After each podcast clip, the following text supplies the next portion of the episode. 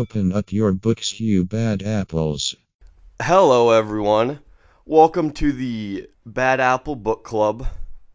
I'm Lucas Nord.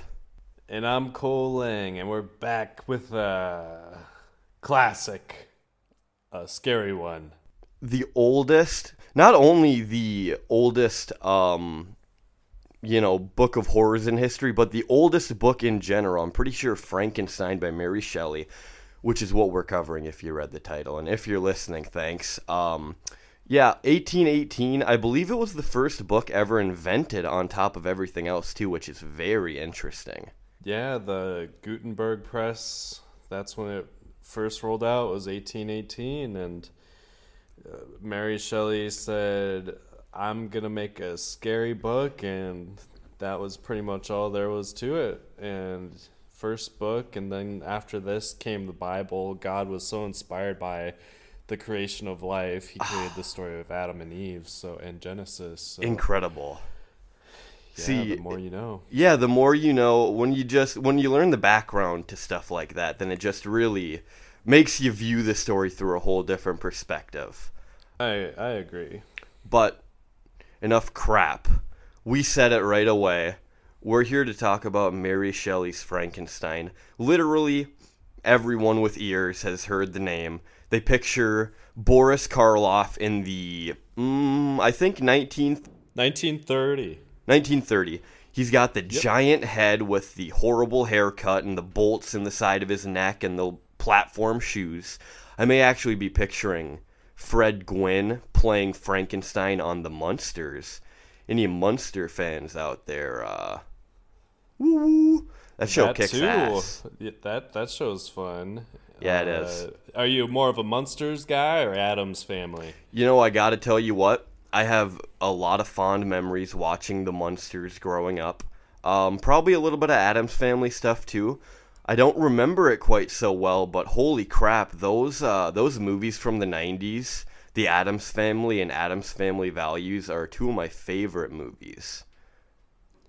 I haven't seen them in a very long time, so Oh. I'll have to go and rewatch them. I would certainly recommend giving it a watch. But um, before we got into this debaucherous tale of woe, Cole, did you perhaps have a bit of background on the author? Mary Shelley, or the modern goth girlfriend. She has a great name too. I was thinking about it on the way to work yesterday. Bob Smith's Frankenstein does not sound as good, you know. Stephanie Berger's Frankenstein. That doesn't roll off the tongue, but Mary Shelley, man. Mary Shelley's Frankenstein. I don't even like saying the title alone.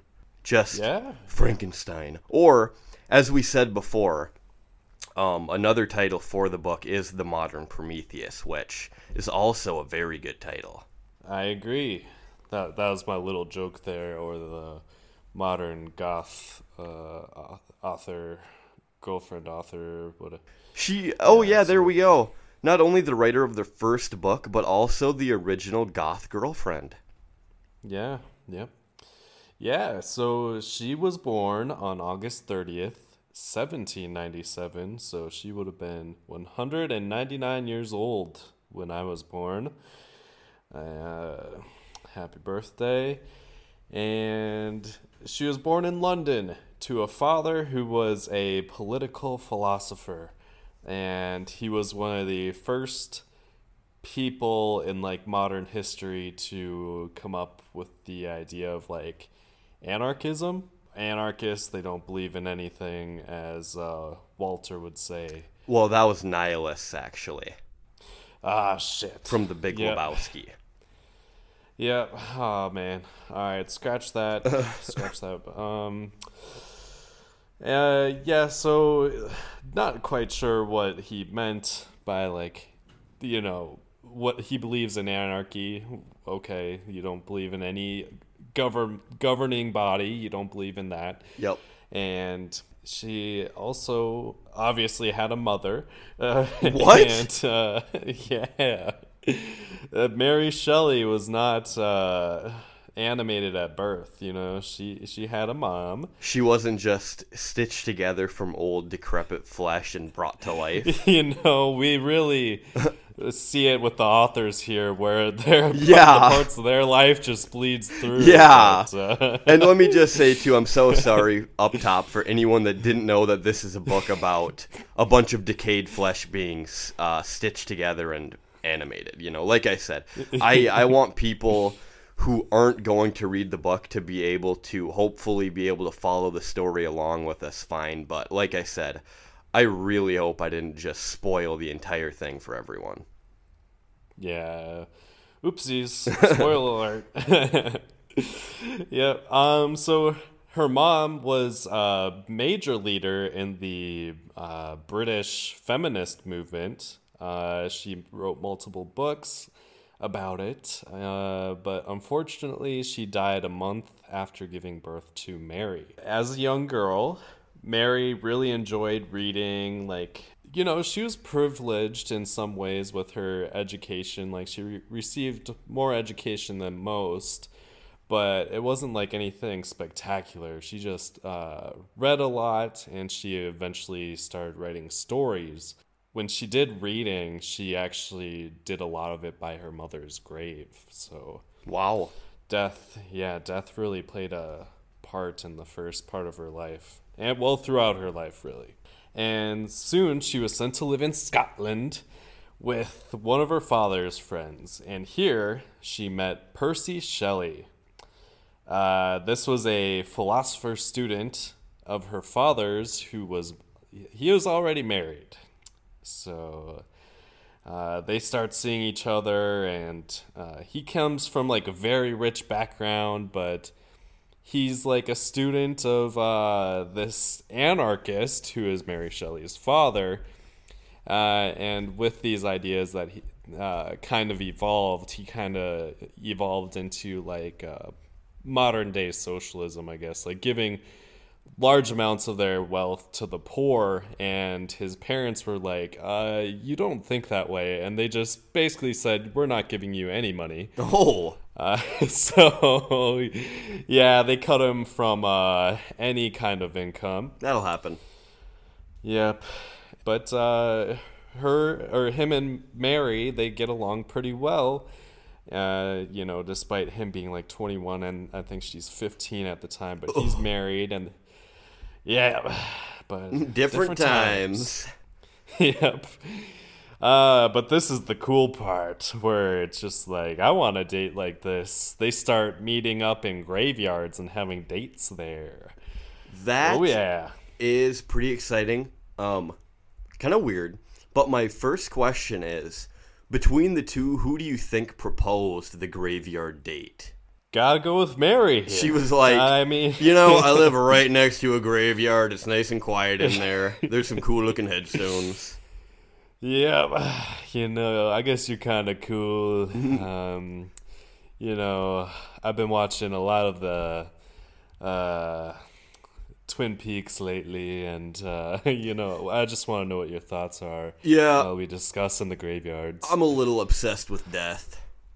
yeah, yeah, yeah. Totally normal. I'm not gonna write a book about it one day. Are you actually watching Twin Peaks?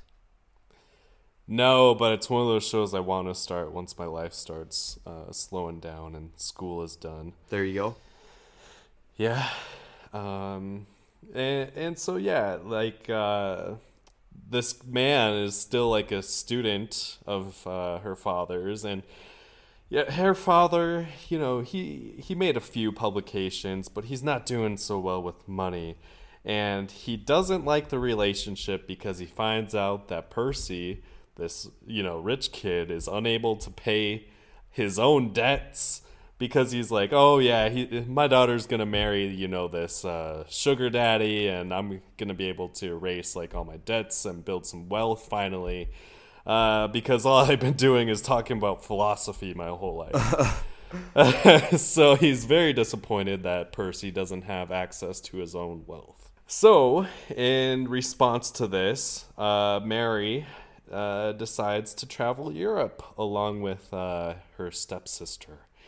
So it's it's like uh, her and her stepsister and Percy, and they decide to travel around Europe. And this is in 1815, and they have little money, and they face the loss of their first child uh, that was lost within like the first month of birth, uh, after birth. And this causes depression for Mary, obviously.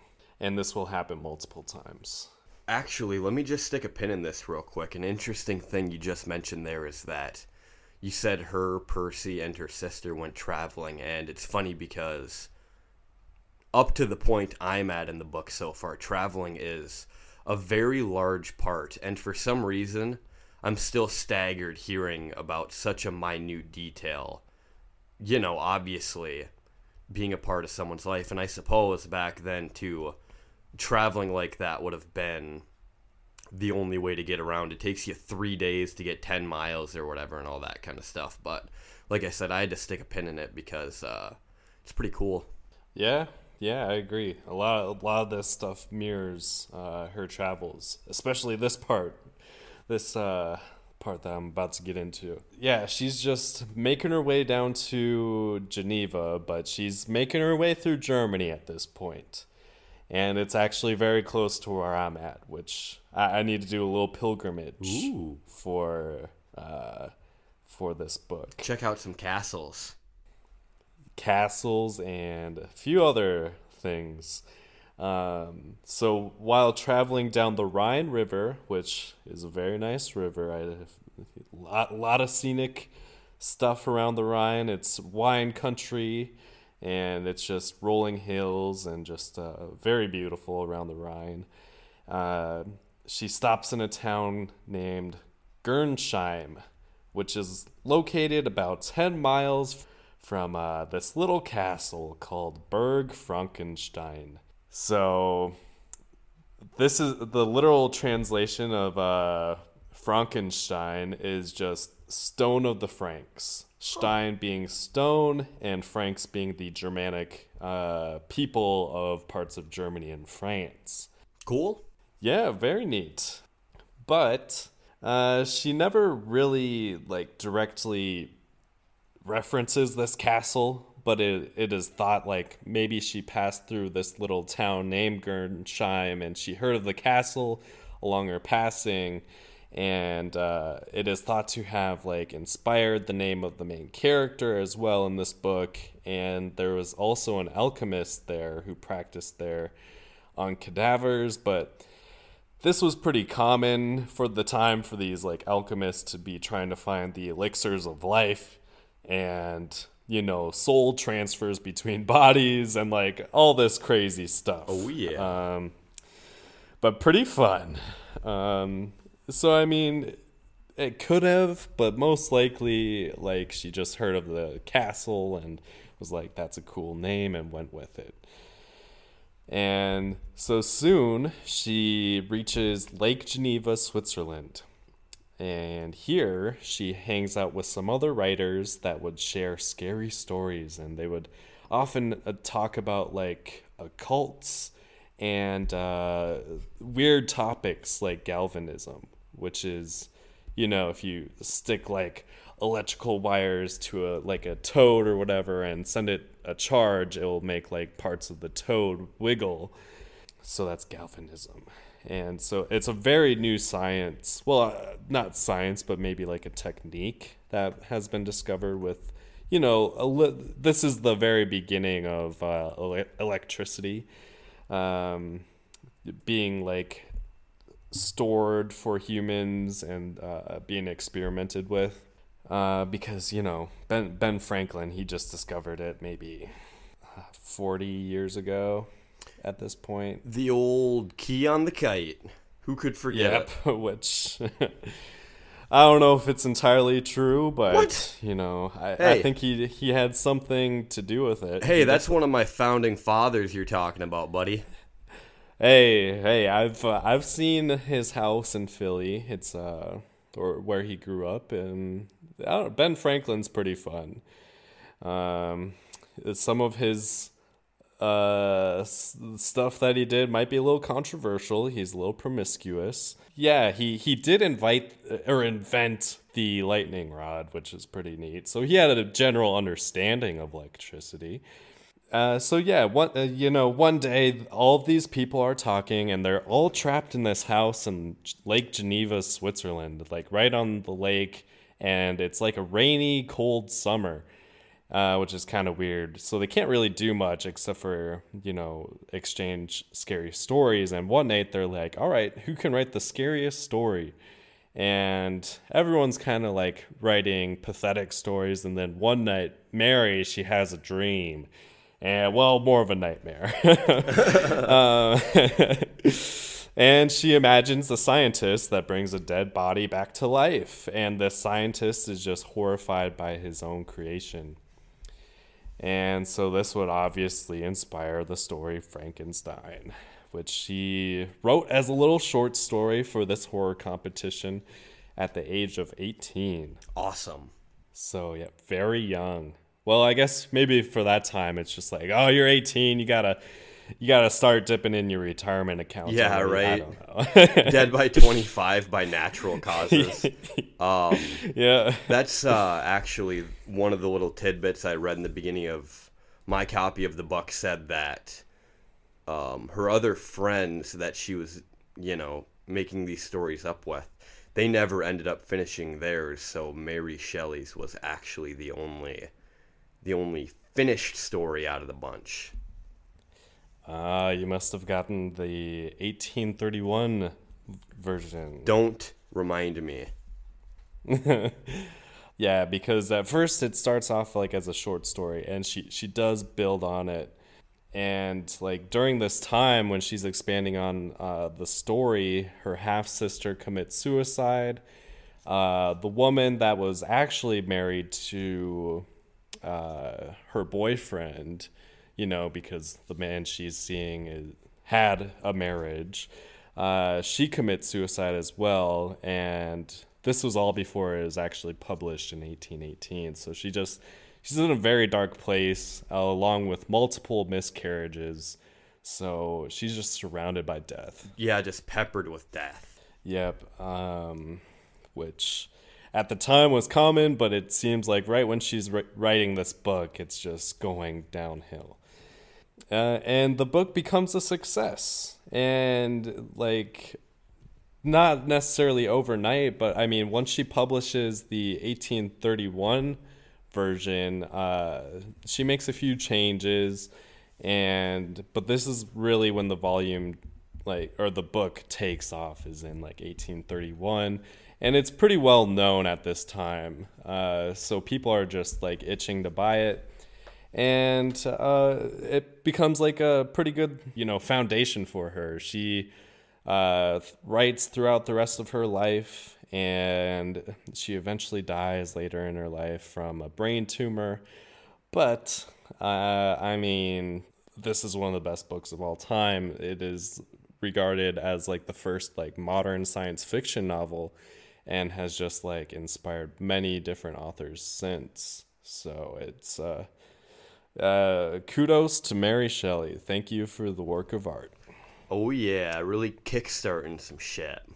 Yep, that's her life. Without further ado, shall we get into the decrepit tale of woe? yes, yes, please. Get into the creepy stuff. Alrighty. Our story begins through a series of shared letters between a man named Robert Walton and his sister Margaret. Robert informs Margaret of his current trek to the North Pole in hopes of discovering what he well what i got you know from it he was pretty much saying i don't know what i'm looking for but i just want to find something going up north because you know uh, oh that, that that was the thing like back in the day it was just like we're gonna do a polar expedition we don't know what we're gonna find but it seems like it's a huge thing throughout the 18 and uh, 1900s yeah that's what's funny actually i was just watching a video the other day on the HMS Terror and HMS Erebus for anyone unaware. They went on a Arctic expedition in the 1800s. I think it actually probably happened after this book came out, but it was called the Franklin Expedition, and both of the ships were trying to find the northern passage in the North Pole to get from um, America to Europe quicker than just going around South America or whatever, and their ships got frozen in the ice and everyone died a horrible death. Uh, so that's kind of all I can think of when I'm reading about Robert going north. Uh, it's uncharted territory, you know? I guess I can't speak exactly for this point in the book, but like I said, I think it probably happened before all that stuff. So yeah, they just had a giant blank spot on the map, and there were plenty of people that were like, uh, I'm ready to fill that out for you. We're coming for you, Santa. Um, and Yep.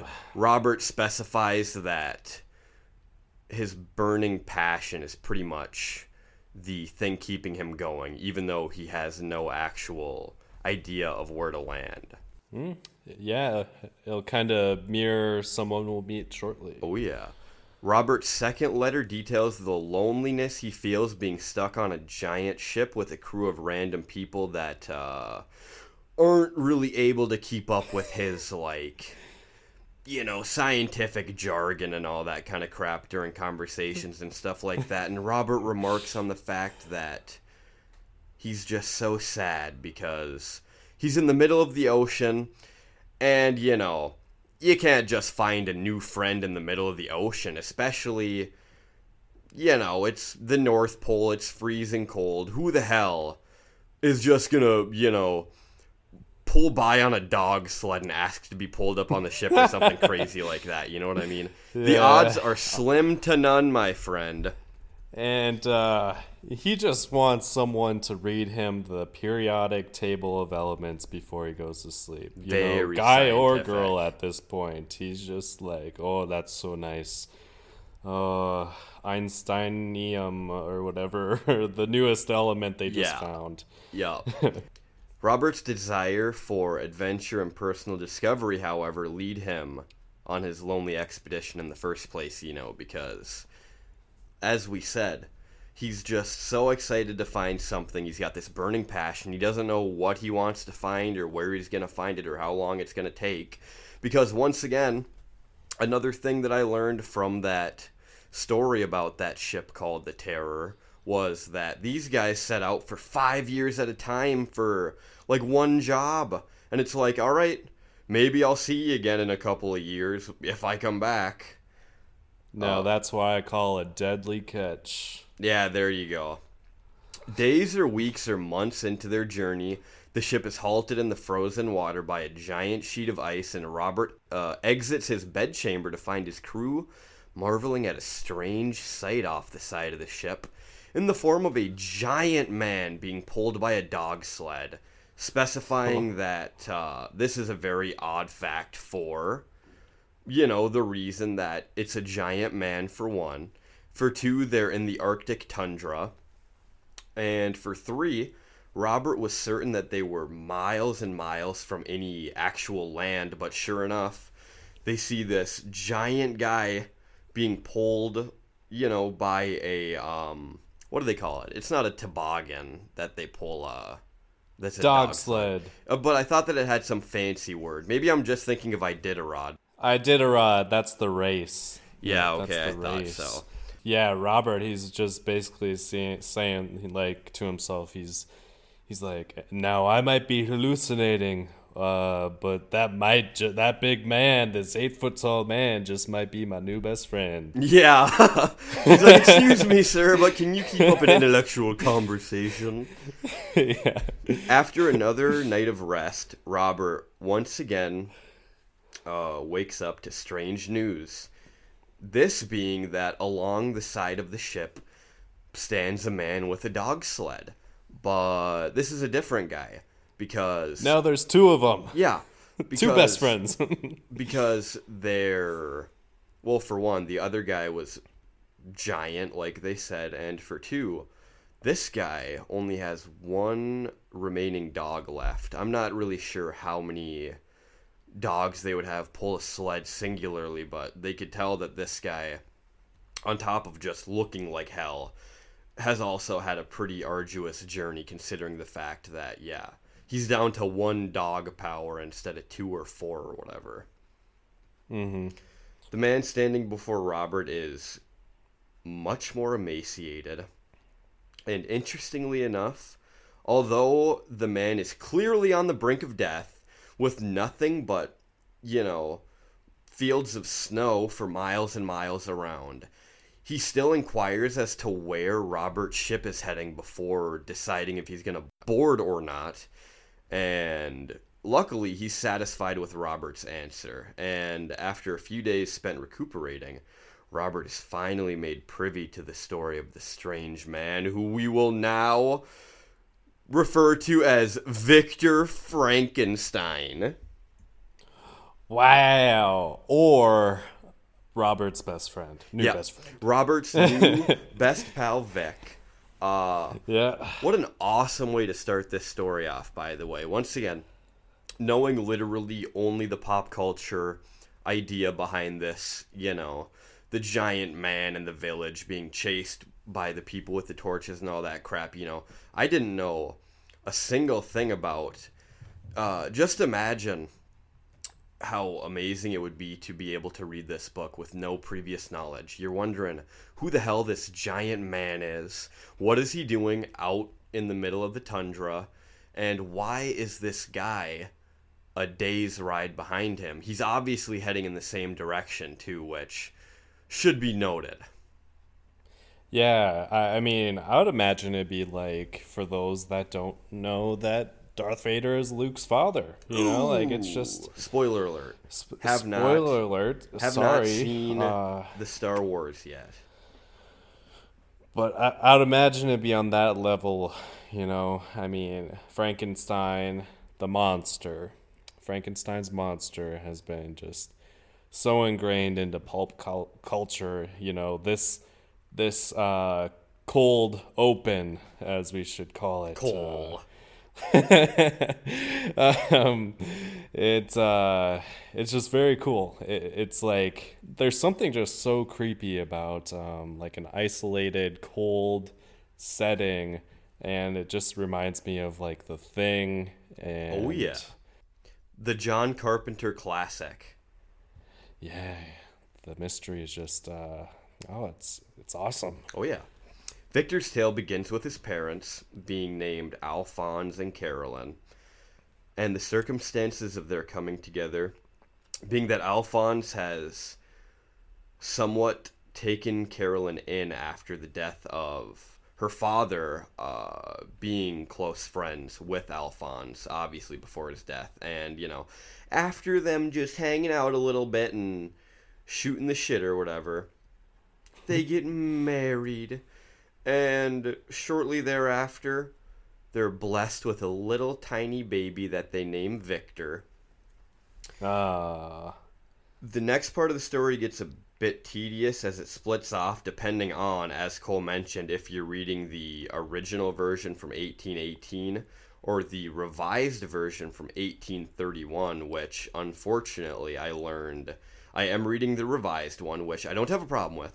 I think it's a good book so far, but I didn't know there were two versions, and I would just prefer to read the original 10 times out of 10, you know what I mean? But as best I can Yeah. tell, uh, this is the only deviation that there's been between, well, as far as I am into the book anyway. Yeah, if you have a copy of Frankenstein, it's probably 90% certain. There's a 90% chance that it's the 1831 publication. That's the most common. Both of the stories have a different origin for a character that will come to know named Elizabeth, with the 1831 version painting her as a blonde orphan girl discovered by Carolyn while she was on an Italian expedition.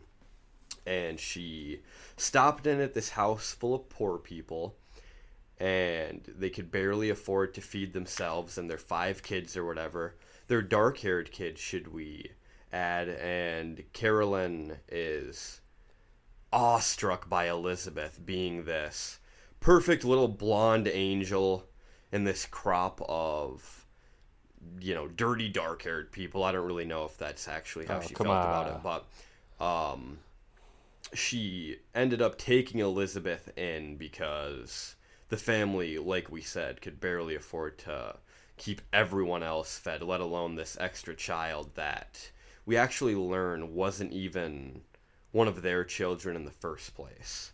Victor and Elizabeth become fast friends, and Victor describes a happy childhood surrounded by his parents, Elizabeth, and his good friend, Henry Clerval. In his teen years, Victor takes an intense interest in the sciences, uh, some being a little more kooky than the others, you know. Won't get too Just specific here, but instead of just, you know, paying attention to how birds fly and how mountains are formed and stuff, Victor's kind of interested in, like, the metaphysical stuff, you know, stuff that to this day is probably still referred to as a bit out there in the scientific community, if I had to guess. Yeah, maybe. I, I think he was really, you know, into more of like the phil- philosophy side of science. Uh, maybe more of like the paranormal.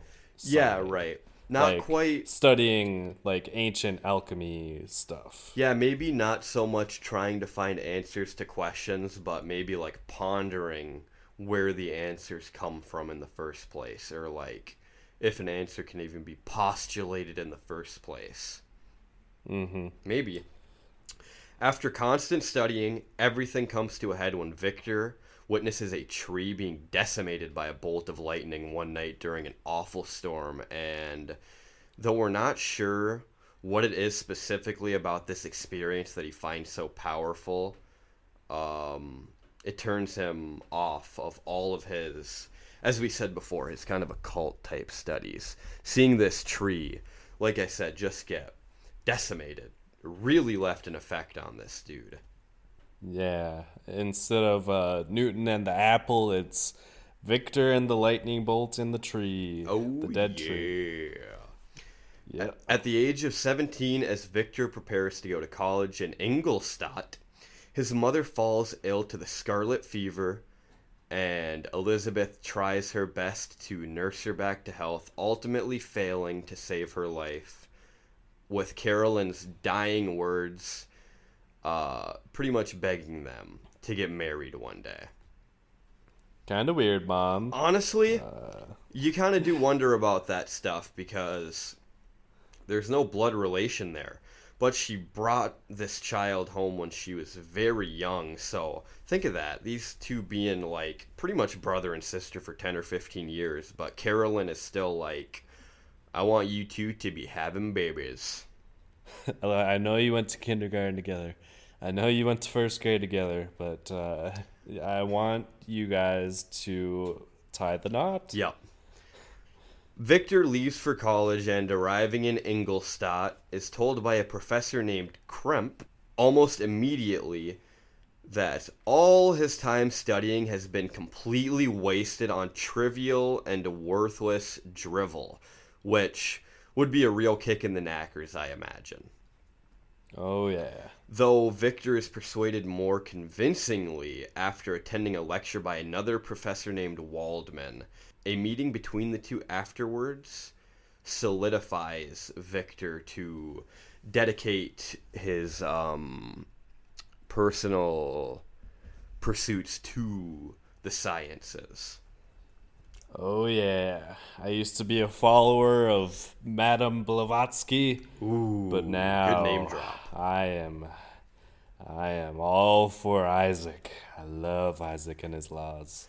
After weeks or months or years of studying life and death in the form of autopsies and decomposition and learning everything his professors had to teach him, Victor sets out to breed new life. Hiding away in his apartment, blind to anything else in his life, he does just that. And Oh yeah. He th- this is kind of the maybe if not the origin of like the mad scientist like Oh, of and like course. like the disturbed artist kind of thing very nice. Uh, yeah I'm actually very glad you mentioned the mad scientist thing because I thought it was so funny. Uh, I'll give a bit of a personal story here. I, I'll read my book during my breaks at work, and the copy of the book I happen to have has a, um, painting from 1775 on it, called Hmm. The Wounded Philocites or Philostites or something like that. And it is a large naked man and he's holding his foot. And that's the painting. I'm not really sure if it'll be referenced at some point as we continue through the book or something like that, but I was getting a lot of funny looks reading this thing. A lot of people asking me what I was reading.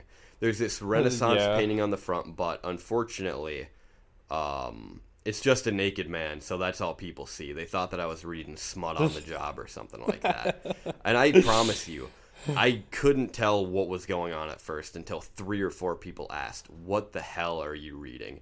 And for one, get a little culture, people. I'm talking right to you. Yeah. And for two, Yeah.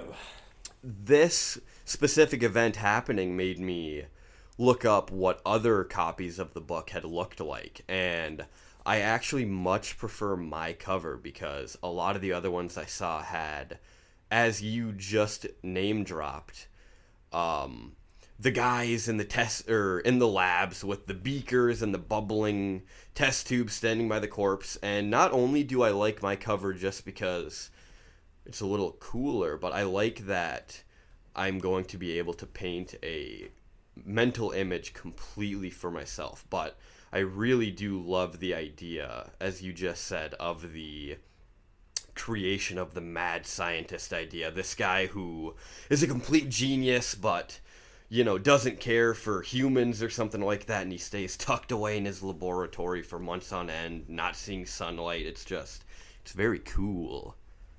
Yeah, I, I think his his mom died, and you know he's studying the sciences, and he's kind of like, well, I'm gonna study the, you know, the science of life and death, but I'm gonna lock myself up because that's how I'm gonna deal with uh, my depression. Wow. Um, now that it- is an awesome observation. Maybe. I don't know. Maybe I'm overanalyzing, but yeah, Victor totally, you know, he's just like really passionate. He he comes off a little cocky, I think, in some parts. Oh, he's yeah. like, I'm so smart, I'm so rich. And, uh, um, but now he's just doing a full 180 and he, yeah, he's isolating himself from everybody. Oh, yeah. After months of labor, Victor does exactly what he set out to do, but is horrified at his own creation, clocking in at over eight feet tall and sutured with yellow skin stretched so as to show the arteries and other workings of the body beneath. And he flees from the scene to find another room to sleep in. Um, very interesting how understated this part in the book is. He literally goes, I think I'm going to create some life. And then he does it. And that Yeah. happens in the first 60 or 70 pages of the book. Yeah, and, and like before this, he he is you know he is digging up some graves. He's like Oh, yeah. examining all these bodies, and he's really getting into uh, decomposition and what happens. Um, and eventually, he just comes up with uh, yeah this this creation that, that he's so passionate about. Oh, yeah. For now. Oh, yeah. we pretty much see that he immediately starts singing a different tune when the thing opens its eyes and looks at him.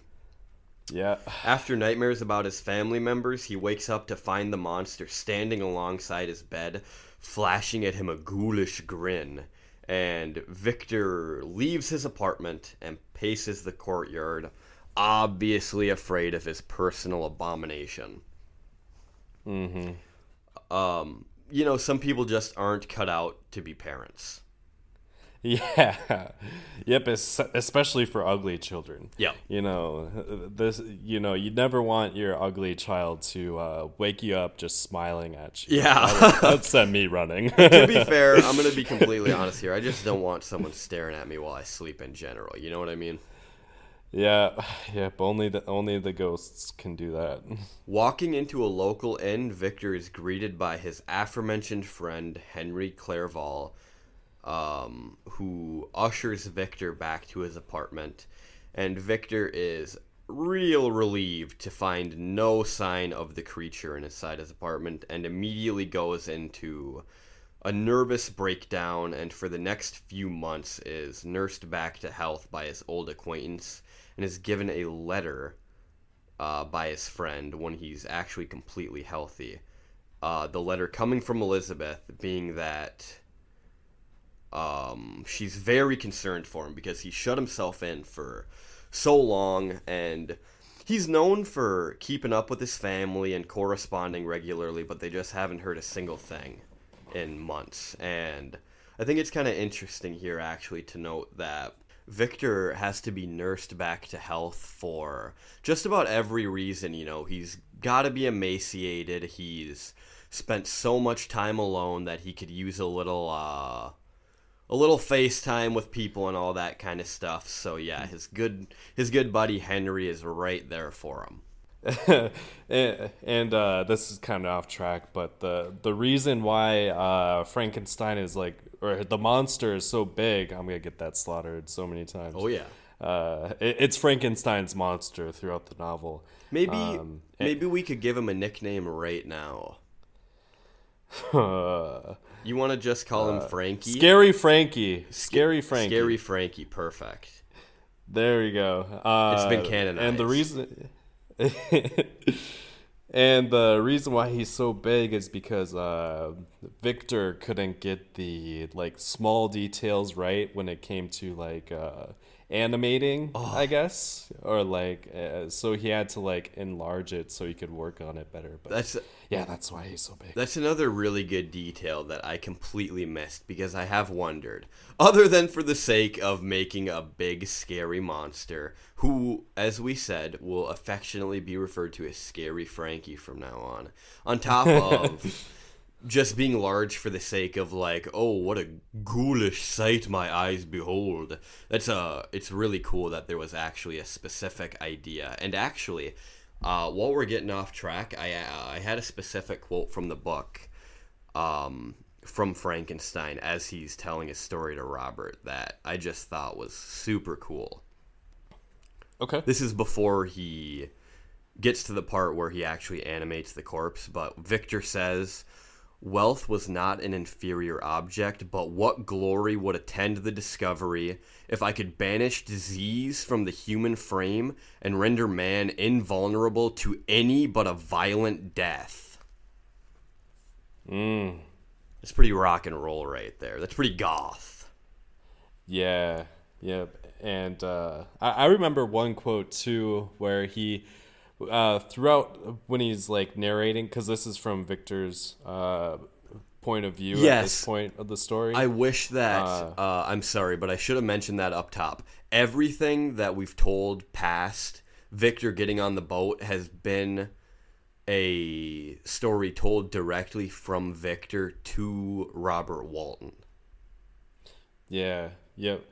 Um, so very very neat and uh, yeah, Victor, like, before he's making this thing, he's talking about, like, oh, I'm gonna, you know, science is made to make discoveries of the unknown, and he's like, he's excited for it, but he also has duality about it, where he's also like informing the reader that uh, this is gonna be this is gonna turn out bad. Like there's this uh, horror that I just uh, I'm running away from, Ooh. and uh, so at, at, the same time, he's like, "Yeah, I'm very uh, excited about science, but at the same time, I was kind of messing with fire. Uh, you know, yeah. I was playing God, and I, he had one quote where he was like, you know, some things uh, you, you just can't play God with, and uh, he's definitely playing with God when he creates this being. A, so a very interesting cautionary tale. Yeah. Another part of the letter that Victor's, uh, well, Elizabeth sent to Victor. Another part of it that I forgot to mention was that it also told of a girl named Justine Moritz returning to their home after the death, who we're going to learn is a family friend, pretty much. Mm-hmm. Victor introduces Henry to his college professors, but is ill at the sight of any of the laboratory instruments and is even pained while speaking to the men in the first place just because he's clearly got like PTSD from creating this hulking yellow rotten beast. Which I could see something like that happening, but honestly, I couldn't see myself animating a corpse back to life in the first place because it sounds like a lot of work. Oh yeah. He Yeah, decide- and smelly. Oh my god. He decides to take a little break from Ingolstadt and it, uh, and informs his father that he will be reforming or returning to his hometown or whatever it would be called at the time of Geneva, but waits for his father's return letter uh, for a departure date. So here we go, talking about Mary Shelley. Victor and his friend Henry decide to take a nice trip into the country in the meantime to get away from it all. And Oh yeah. Victor is always out in the country taking the sights in and just marveling at the wonders of nature, which, like I said, I think is a very nice uh, part of the entire book. Yeah, it'll come up uh, multiple times actually. Like just this idea of a little nature retreat, which is this is a romantic romantic book, uh, meaning like it's from the romanticism era, Right. And uh, I feel like nature definitely goes hand in hand with that stuff. So Oh, yeah. Just get away Love from it nature. all. Take a few days yeah, off. get away from your personal monsters. Yeah. Your personal daemons. yeah. Upon his return, Victor is given a letter from his father informing him of the grisly death of his younger brother Henry, whose corpse shows obvious signs of strangulation, and Victor heads for home immediately. Being that Geneva's gates are shut at a certain point in the night, Victor obviously returns past the gates being closed, and since he's uh, unable to immediately enter, he instead walks the grounds around the gate, which just so happens to actually be right where, well, right near where his brother was killed. And in the dark night, Victor spots what can only be his own horrific creation and immediately suspects the creature of murder.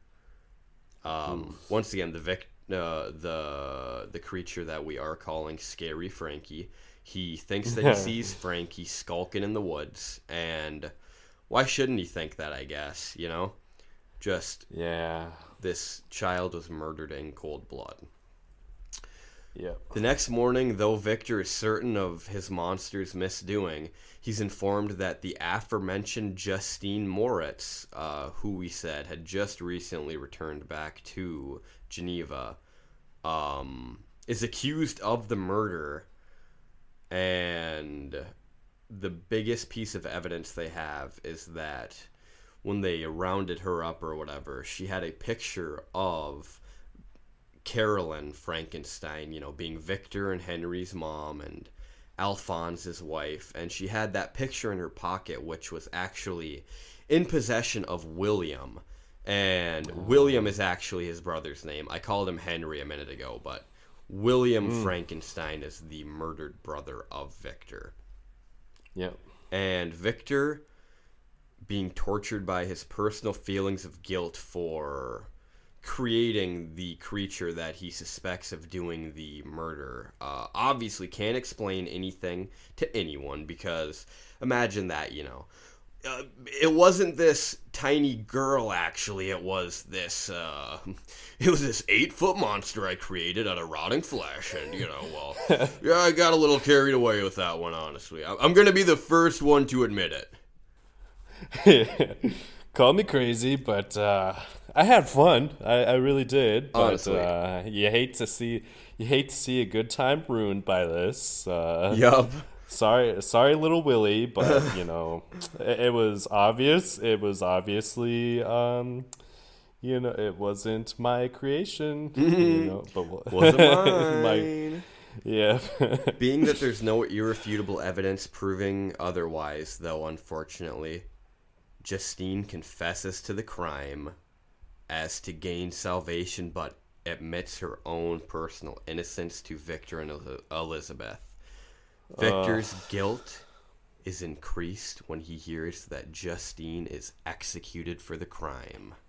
And that is where we will pick back up next week with part two of Mary Shelley's Frankenstein. Wow. You guys did not expect this to turn into a who done it. Yeah, a murder Uh, mystery. But maybe maybe we can uh, piece together some of the puzzle uh, puzzle pieces here. Right. Uh, but um, maybe it'll be explained further down the road. But maybe. yeah, um, yeah, very very fun story. Uh, Oh yeah. yeah, great job with the outline. Why? Thank you. Um, there are there's just so many cool parts about this book that I could talk about for a long time. Um, and I'm excited to do but- just that. oh yeah. Um, Yep, so Did you have any specific thoughts that you wanted to get to before we wrapped this whole thing up, or is there any? Oh, as we always say, we look at the books from completely different perspectives. Just it comes naturally, clearly, but it's so awesome that even though it's speculation, I love that you think that Victor dealing with his grief is not only tucking himself away from humanity for months on end, but also creating life. I just think that's incredible. isolation is definitely a big theme of this book, uh, and death. Obviously, there's a lot of death in this, and how to handle grief. You know, and we're not we're not saying you should take the Victor Frankenstein route. Nope. and create uh, a reanimated corpse. As you can see, that does not solve your grief. Yeah. Let's just get that out of the way right here so that no one no one comes sniffing around a few years down the road trying to pin us for old audio recordings. The Bad Apple Book Club does not stand for reanimation of corpses. Yeah, we we condemn everything that comes along with it too. Yeah. uh, which is grave robbing, Yeah. um, which is not cool. No. but uh, yeah, I mean, I, I mean, this is uh, you know, we all know the Frankenstein, uh, you know, arms up and he's just, Yep. "Uh," and that's like all people think about. But there's so much more to this character, to this book, to Victor Frankenstein. Uh, it's just the, the you you don't know how to feel for uh, Victor. You know, you just kind of conflicted. Right. And I won't give too much away, but I'll try to titillate the listeners a bit here by saying that we're also going to learn that there's a lot more to the monster than we might expect. But I'm going to leave it at that. Yeah, yep, and um, yeah, just gotta find out uh, next week's episode of the Modern Prometheus. Oh, yeah. There's always a light at the end of the tunnel. That is, there's always this uh, reference to light. So yeah, there's a there's a light in next week's episode. I look forward to it. Um, Oh yeah, But until then, why don't you go? I'm done asking people, honestly. Not that it's that big a deal, but I'm done asking people to follow us on the Instagram. If you're listening to this, go do it right now. I don't care if you don't care. Just go follow us. You know what I mean? Um, these days, the only thing that matters to the sane man is follower count.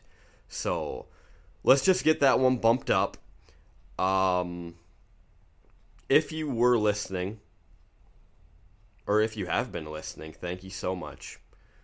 Um, we appreciate it. yep. Thank you. Uh, and otherwise, unless you had anything else to say, Cole, I'm just gonna say peace out.